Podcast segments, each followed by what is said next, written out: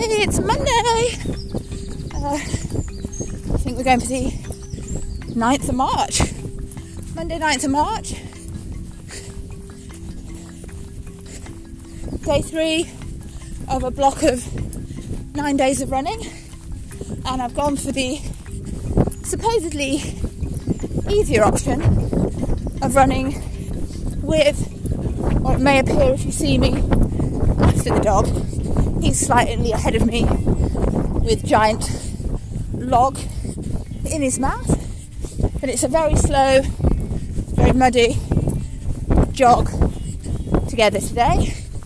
Just doing 10, just uh, I have procrastinated after lunch because, of course, after the weekend, legs are still tired, but actually don't feel as bad. So, the lovely Dingle and I, who Dingle is coming up for one in about four days' time, are going to enjoy the lovely loveliness that's the gate opening of having to walk through gates and we're just having a bit of a happy time together i will catch you up middle of the run maybe towards the end or maybe not all depending on how things go. And uh, let you know how we got on. Been across country 10 miles.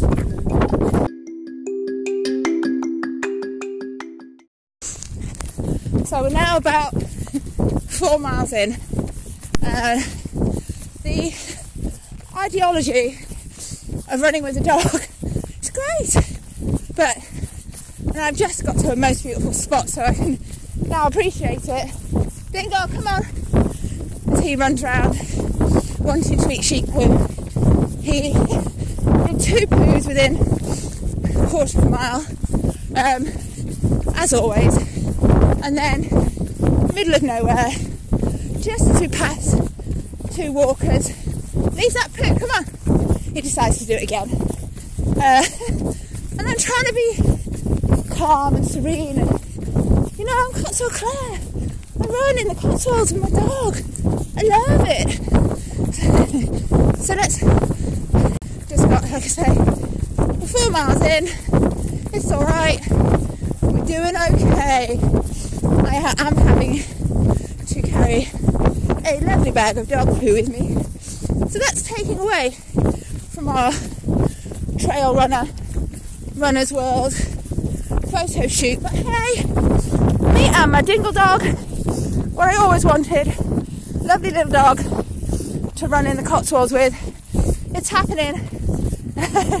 and after the first 20 minutes of stress and the fact that the dog also leave that poo go on also saw there's a runner ahead of me who just we don't see very often somebody I don't know uh, running quicker than me on exactly the same route and the dog particularly wanted to run with her because uh, today I'm just not up to his pace standards uh, so there you go well check back in in a bit.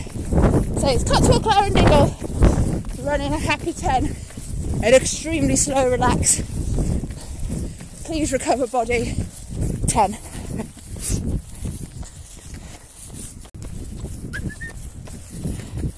Good boy. Dingle. Dingle, here.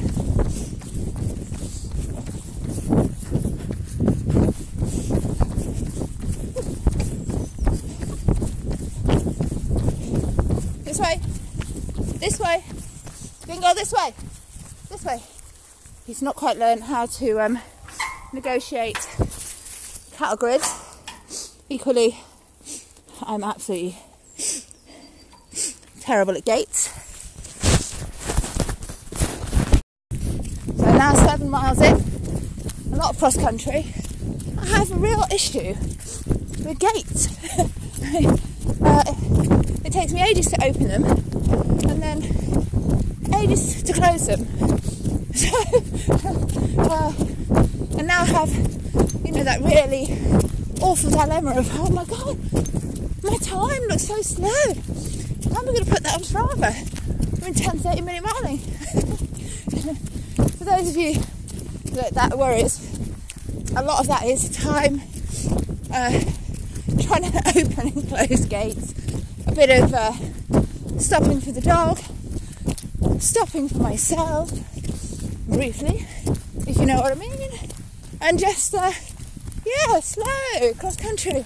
But as you can probably hear from the tone of my voice, it's been nice, picked up eventually, and actually, this running slowly and negotiating gates is good fun. The dog's ran off. I'm actually going to turn the other way, so that way he eventually runs back to me. He is carrying a bloody huge stick, which means he's probably going to whack me around the legs. Here he is. Good lad, watch that stick. Oh, here he goes. Come on then. Just don't run off. He runs away.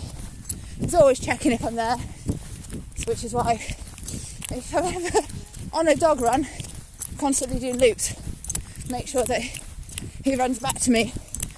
And I think it's his age he's pushing the boundaries a little bit at the moment, not being as good as he I know he can be, but I'm sure we'll we'll sort that out. So now we're just about to negotiate a stile.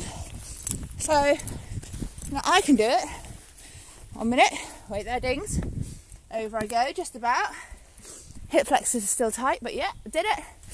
Can the dingle do it? Oh, that was rubbish. She went through. I want you to jump over. Come on then.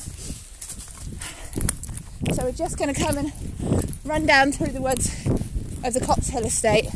I'm going to go and just take in the beauty. Oh dear. I'm, I'm trying to embrace the, the, the fun of cross country. The dog's well away. I'm waddling. My feet are absolutely caked in mud. Uh, uh, and I'm nearly just coming up for eight miles. Whether we can eke another two out, I don't know. But my feet are, so soaked. Just gone through a rather, here we go again, boggy patch. Uh, slipping and sliding. I don't know that, I don't know if you have this, but I have uh, a picture in my head of how, how a run's going to be. And today, for the first four hours or three, two or three hours of work, the sun was shining, and I envisaged, obviously myself, looking glorious, not a bit of mud on me, running across sun-kissed Cotswold Hills with my beautiful, beautiful dog. He's covered in mud, hair sticking up all over. I'm covered in mud hair flat to my face. uh, and it's definitely not quite the picture I envisage. On the flip side, like I said a few moments ago, it has turned out to be quite a nice run. I'm going to see if I can convince the dog to run through the river and just uh, rinse him off a bit. We'll see. Oh, here we go. More mud. Wait.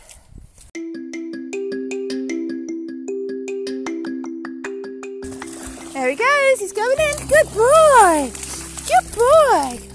Nice and clean. Good job, things. Go on. Come on. Back in. In you go. Good boy. Come on. Good lad. Nice and clean. If only I could do that as well. I think I'll just avoid it today and save the river for a hot day.